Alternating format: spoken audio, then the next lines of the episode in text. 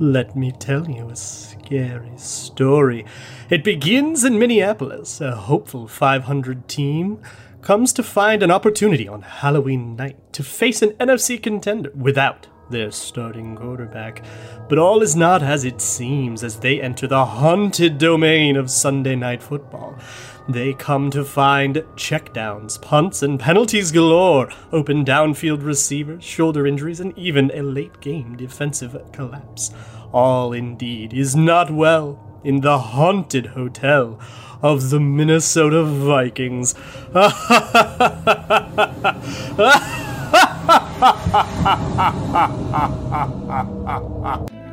You are Locked On Vikings, your daily Minnesota Vikings podcast.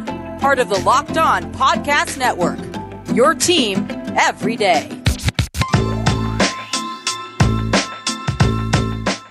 What's up, everybody? Welcome to the Locked On Vikings podcast, part of the Locked On Podcast Network, your team every day. Thank you so much for making Locked On Vikings your first listen of the day, even uh, when it's sad to, because the Vikings lost. I'm your host, your pal, and the kid you copied off in math class. My name is Luke Braun. You can find me on Twitter at Luke Braun N F L. Shows on Twitter at Locked On Vikings. Of course, today on the show, we're recapping the twenty to sixteen loss the Vikings uh, experienced at the hands of the Dallas Cowboys, sans Dak Prescott. They lost twenty to sixteen to something called a Cooper Rush that most Cowboys fans didn't even like. I, I asked Marcus Mosher and Landon McCool, who do Locked On Cowboys, about him, and they were like, I don't know, he's a backup. Like, he hasn't played since twenty seventeen. He had thrown three passes in his career, um, and he kind of cooked the Vikings. So we're going to talk about that. We're going to talk about the offensive ineptitude.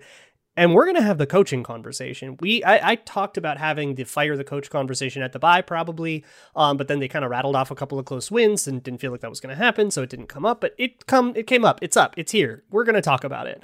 Um, so that's, I think, the central thing here is, was this a fireable offense? Like, that has to be the the, the main question.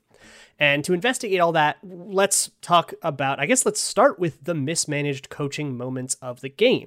Um, so the game was basically tied or within like a field goal for like most of it, or within, I think it was within one score for the entire game. I don't think there was ever a two score lead um, on either side. And that makes these mismanaged moments kind of loom ever large. At the end of the first half, there was this timeout fiasco. The Vikings get the ball with thirty-seven seconds and two timeouts, a hilariously specific thing that keeps happening to them. And there is a completion in bounds, and the Vikings hurry up to try to get a play off. The play is not right.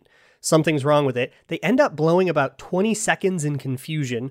Nobody calls a timeout, and the Vikings actually, uh, they finally get the play off. It is an incomplete pass, and there's one second left on the clock when that play is over. So the clock is stopped with one second. They they kneel it out. They had a timeout during all of this, and Zimmer never never did it. So that's interesting. Uh, that's a, a really big problem that is just this huge brain fart. Again, we see these, these clock management issues um, where it's not necessary. I mean, I, I will stand up for for clock management, like, fiascos that are like, well, you know, maybe they tried to run the clock too much, or maybe they, you know, they made a decision. But if you can at least understand where they're coming, like, okay, I understand why they would maybe want to run the clock instead of save clock there. And I disagree with it, but at least I get it. But the, the Vikings keep having these fiascos where it's not a difference of opinion or a strategy we disagree with. It's just mess. It's just a disaster. And a catastrophe of the two of a two-minute drill. At the end of the game, the Vikings went backwards. They got the ball with fifty-one seconds and no timeouts, needing a touchdown. They were down four points, fifty-one seconds, no timeouts. Um, and the Vikings, I think they maybe got close to midfield, and they actually went backwards a couple times. Um, and I believe the final play of the game, fittingly, was a check down because the offense was deeply inept. And let's talk about the offense uh, and the way that they played in this game against Dallas. Um, it was just a failure. So either uh, the, the clock either ran out or the Vikings punted. So failed drives on eight of their twelve possessions in this game. And then they got a touchdown and three field goals. Those were the twelve possession. Touchdown, three field goals, six punts, and two drives at the end of either half that both ran out the clock in catastrophic ways. And I think the best way to illustrate this is, here's a stat for you. The Vikings had thirty-five dropbacks. There are thirty-five passing attempts in this game. Kirk Cousins threw the ball thirty-five times. That's not counting sacks and stuff. thirty-five. eleven of those went beyond five yards. I'm going to say that again. eleven of thirty-five went past five yards. And eleven of thirty-five went behind the line of scrimmage. So the Vikings passed behind the line of scrimmage exactly as often as they passed beyond five yards. That is obscene to me. And that's a game plan problem. Um, Kirk Cousins, that's a Kirk Cousins problem. Kirk Cousins said all the checkdowns were thanks to um, coverages and, and pressure and stuff. And so we'll have to investigate that. You know, what, w- before we dole out blame, we should probably have a better sense of what happened. We'll deal with that throughout the week. But we can all agree that that's horrible, right? eleven of thirty-five beyond five yards. A third of the time, less than a third of the time, the pass was beyond five yards. That's not an offense. That's a drill. That, that's a camp practice where you decide to drill quick game. That's not an offense. And I think we have to like seriously interrogate Clint Kubiak, who has a beautiful opening drive. It was a gorgeous drive. Marched right down the field. They were aided by a defensive pass interference penalty, but they marched right down the field. Easy touchdown. And then completely fall apart. This is the same thing as the Cleveland game. Um, and it just keeps happening. Why can't Clint Kubiak maneuver within a game when the defense, which has a brain and is going to adjust to you, they adjust and then everything falls apart and Clint doesn't have anything anymore? Why does that keep happening? Um, and even if you look at the good drives, the ones where the Vikings scored, three of them were aided uh, intensely by a penalty. There was a pass interference in the first touchdown drive. One of the field goal drives was saved. They were punting on fourth and five. There was an offside that gave them uh, a first down, and they capitalized on that. Um, there was another one that had a big, long defensive pass, or the, there was a, a field goal drive that was aided by a number of fifteen-yard penalties that were pretty bad calls. The refs were pretty bad, and it favored the Vikings. Um, and they still lost anyways. And the only other field goal drive that wasn't aided by a penalty on the Cowboys started on the forty-five after a fumble. Uh, I believe it was the fumble, after a turnover of some sort. Um, that's it, it, it was amazing how much trouble the Vikings had moving the ball on a defense that didn't surprise you.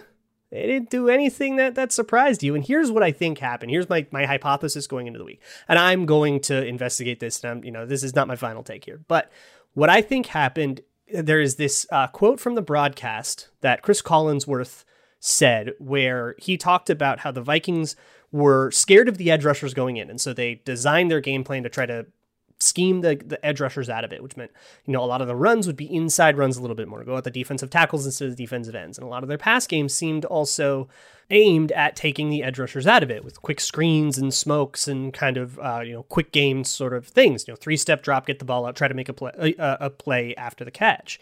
But the thing is, the other team has a brain, and all of those concepts are things the Vikings have run before. They didn't unveil a new concept or a new wrinkle, maybe new kind of, um, you know, do it out of a different formation and sort of cosmetic changes. But generally the concepts were the same. Throw it to a guy short, maybe with a blocker or two in front of him, and see if they can't make something happen. And the Cowboys were prepared for that. And they basically just started playing kind of let it get caught in front of you and rally sort of defense. And the Vikings just did not have anything in their repertoire that was able to overcome that. And I think that's just what's so inexcusable to me. The Cowboys did not do anything fancy. They they didn't do some ge- ingenious thing that stumped it. No, Clint Kubiak was just overmatched.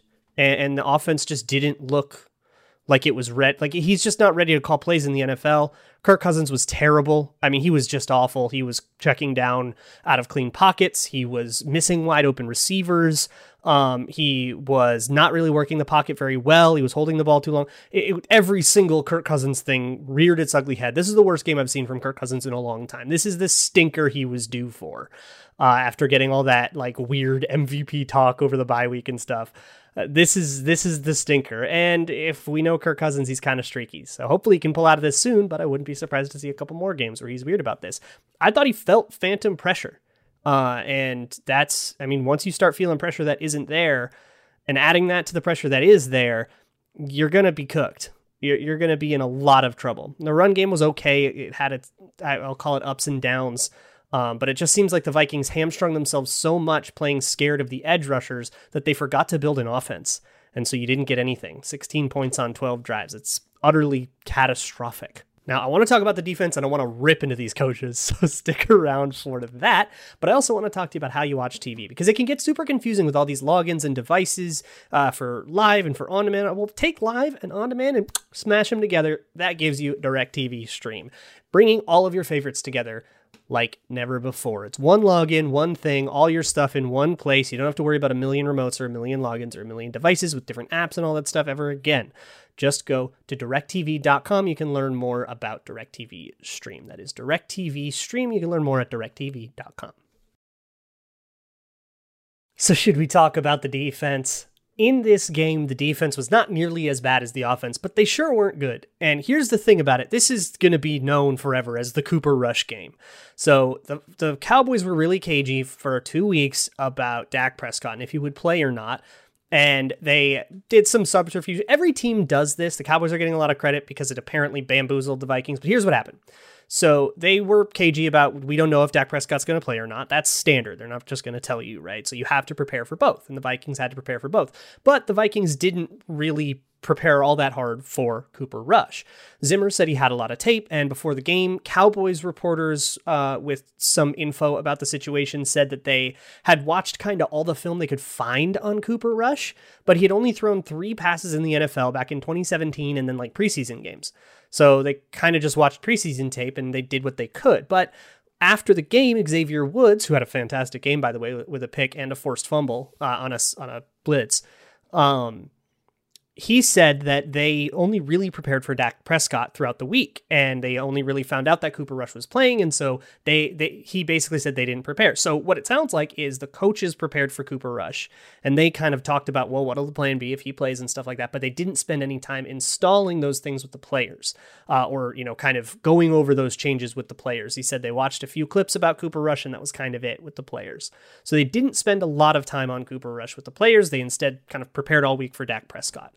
Um, which I guess is fair, right? You don't want to underprepare for Dak Prescott, and it, there's only so much time you get with the players, so allocating that time and, and dedicate it, dedicating it to one thing and not another is a decision you have to make, and they ended up choosing the wrong one, but at least we can understand that. So that's kind of what happened there with Cooper Rush.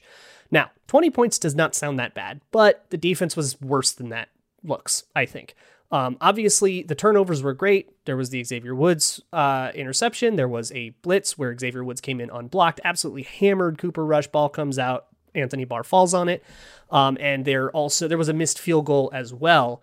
Um, and I thought the defense stopped the run really, really well because they loaded the box. And basically, they're playing with Cooper Rush. And we kind of talked about one-on-ones over the week and how, you know, every Mike McCarthy offense wants to find a one-on-one and test it. Well, the Vikings played right into that by loading the box. Essentially, they said, well, you don't have your quarterback, so your passing game is going to be neutered, so we're going to focus on the run. And on the surface, that makes sense, but what that ended up giving the Cowboys was one-on-ones with Amari Cooper and CeeDee Lamb on the outside all day against Cam Dantzler and Bashaud Breeland, both of whom were eternally horrible.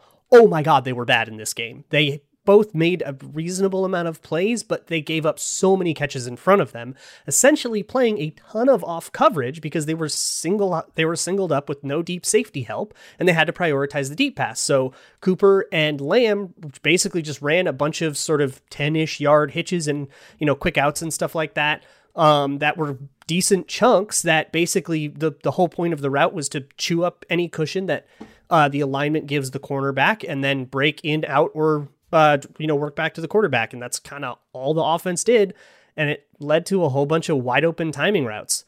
That's really easy for the quarterback. So what you ended up doing was kind of going into a situation where the, the Vikings said, well, we're going to make Cooper Rush beat us. We're going to load the box. Ezekiel Elliott won't beat us. Cooper Rush is going to have to beat us, and that's all well and good, but they didn't make Cooper Rush beat you. They made Amari Cooper and CeeDee Lamb beat you, and those two guys are kind of capable of that, especially when you don't even have your starting cornerback. You they put a depth guy and a struggling starter up against maybe the two best players on the Cowboys offense. I don't know, Cowboys fans might yell at me on that. Um, but I mean, Cooper and and Lamb are fantastic players, and our corners are not. And that mismatch was exploited all day, and it took them until about the midway point of the third quarter to actually Uh, adjust to this. You know, Cooper Rush is not a great quarterback, and he missed a lot of passes. He doesn't have the arm strength to zip things in. That's actually what led to the Xavier Woods interception. It was actually more Harrison Smith's play. Uh, it was, you know, there were two deep safeties in cover two. There was a post that was kind of trying to attack the space in between them. Both of them were like converging on the throwing lane, and Cooper Rush tried to fit it in there. He couldn't get enough zip on it. Harrison Smith gets a hand on it. It tips up, and Xavier Woods is there to clean it up. Interception, right? Um, and that was a great play that kind of showed that, hey, when you make Cooper Rush make difficult throws, good things can happen. But none of the throws were difficult for him. Everybody was wide open. It was all just run a ten-yard curl over and over and over again and get down the field. And the Cowboys moved the ball really, really well. Now they turned, they they got the interception. They turned one over uh, with the fumble. They had a, f- a missed field goal. Um, but ultimately, they just moved the ball really well on the defense without a run game at all. So yeah, you stopped the run, but in doing so, you exposed the worst mismatch you had on that side of the ball and essentially allowed the Cowboys to, if they wanted to, leverage the entire game on that matchup. And yeah, the Cowboys wanted to, and they did, and they won the game on it. I think this was a pretty, pretty atrocious game plan. Like, I... I usually give a lot more benefit of the doubt to coaches, and maybe I'm just in the immediate wake of it, and so I'm upset, and I'll walk all this back tomorrow. And I reserve the right to do that, because game day, I mean, come on, it's instant reaction, right? Um, but it seems to me like I can understand what the Vikings tried to do and still call it unfathomably stupid. I think the coaches were unfathomably stupid in this game. I don't think they put their players in a position to win. I think they put their players in a position where the game was going to be decided on your weak spots and their strong spots. And I think they underestimated Cooper Rush, which I know sounds kind of strange. Like, he's just Cooper Rush. Of course they didn't think much of him, but they didn't treat him like anything. They basically, like, the only way to lose to a backup quarterback is to give him easy throws. And the best way to give him easy throws is single coverage against an outmatched corner, and Cameron Dantzler against Amari Cooper all day.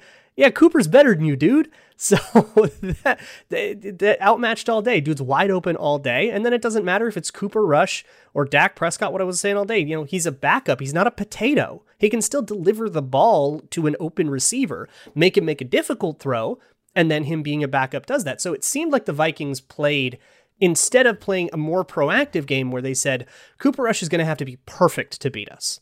And you could have put that game plan together where Cooper Rush had to be perfect, but they made things too easy on him. And, and, and that was unbelievably disappointing for a staff that I think has done a good job of game planning defense. Like, I think Zimmer's staff game planned great for the Panthers. I loved their game plan for Cleveland and for Seattle. Uh, this one was malpractice. And it brings us to kind of the central discussion, which is, was this fireable? Because it feels fireable, but let's talk about that in just a little bit.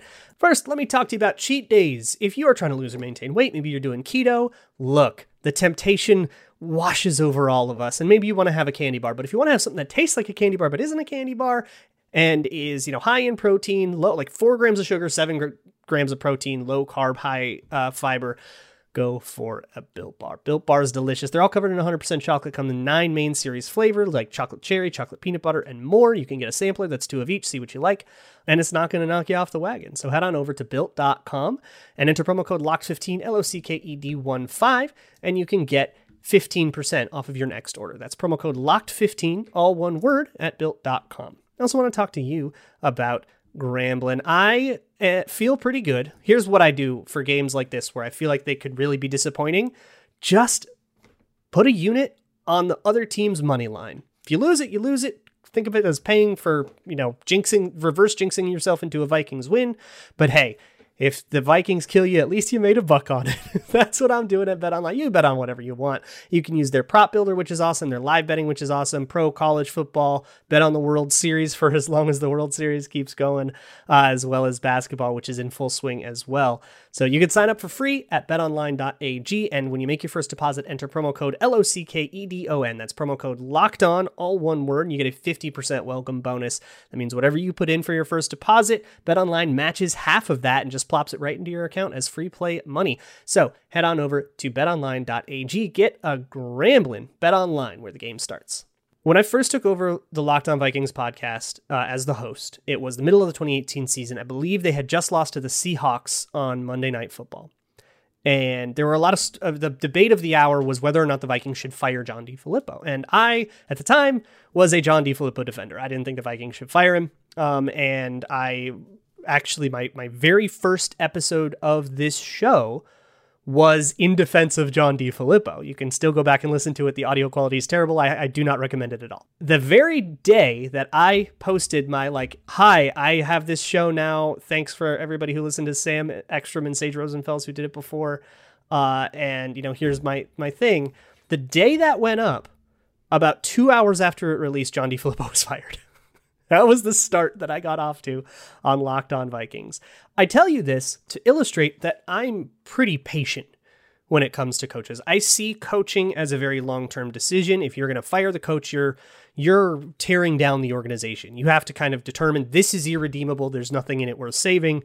Um, I'm definitely not a fan of fire the coach, but keep the like framework and bring in a new coach. And that guy's going to have his own ideas and.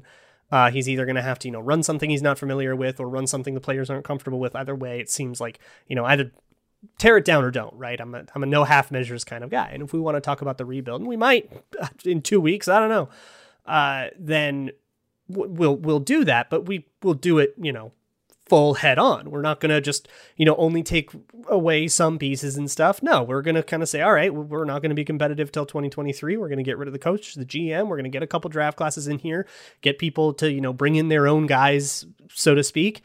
Uh, and, and, you know, we'll, we'll start to build something, but if you're going to build something, build it with a purpose, you know, don't just tank to acquire assets. That could be anything.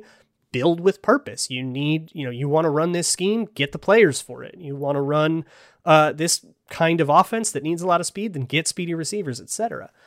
But that's all way ahead of our, that's all me getting way ahead of myself. Really, we have to make the decision, do we want to fire Mike Zimmer right now? And I think this was a fireable game.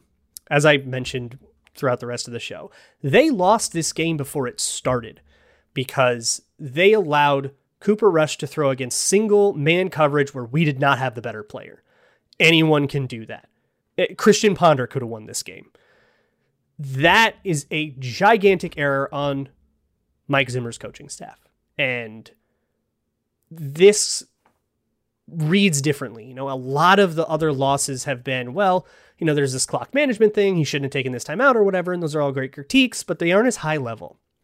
This was you entered the game with an overall plan to be afraid of Ezekiel Elliott and to be afraid of Randy Gregory. And basically everything is stop those two guys and everything else on the Cowboys doesn't matter. And they essentially opted to ignore Amari Cooper and CeeDee Lamb and Cedric Wilson. And I can't remember if Michael Gallup played or not. Uh, it, it was, uh, that is unfathomably stupid to me. That is an overthought plan. That's coaching scared. And I think once you're coaching scared, you're you're done. There's no putting toothpaste back in that tube. I think you lost your confidence, and, and I think it's time for everybody to get a fresh start. So that's it. And I reserve the right to to co- go back on all this stuff. Maybe I will. I'll, I'll look at everything, you know, investigate, see if what I think happened is actually what happened. Um, it's always the process, and I'm going to do it right here in front of you as, as you look, guys, I'll, I'll listen throughout the week. But this is me jumping off the defending Zimmer train. I am ready for a new beginning. But if we are going to talk about firing Mike Zimmer, that is inextricably linked to we are blowing up the team. And if we're blowing up, if we're firing Zimmer, we're not just getting rid of you. We're not removing one little cancer and everything will magically be better. No, this is blowing it up. This is resolving to not worry, to not be competitive for a while now. And you're, you know, forget playoff implications, forget, you know, feeling like you can be a contender, forget having any confidence at all. Your over-under is going to be six wins for a while. That's just going to be the way it is if you fire Zimmer and you blow things up. That's the way it has to be. If you want to go with a, more of a half measure, that's how you turn into the Jets. And, and you know, we'll we'll talk in way more detail about all that stuff. But if we make that decision, that is a ledge that we step off and we can't climb back up, up onto it. And maybe we want that. But we got to be sure, right? So we'll talk about all of that stuff. I'm sh- Again, I'm sure we'll get a whole bunch of questions. Tomorrow is the Twitter Tuesday mailbag. So hit me up on Twitter at Luke Braun N F L or at Locked On Vikings. You can send an email to lockedonvikingspodcast at gmail dot com. You can uh, enter. There is a Google form in the show notes. You can leave a comment on YouTube if you're watching on YouTube, do Discord, whatever. Find, get your questions to me and I'll answer them. Um, thank you so much for making Locked On Vikings your first listen of the day. For your second listen, check out the Pete Conklin-Williamson podcast. Listen to a national show. Learn to enjoy football again, because football was pretty fun outside of this stupid game. Uh, the A F C is crazy. There's a lot of fun stuff going on. So I will see you all tomorrow for the Twitter Tuesday mailbag. And as always, always, Skol.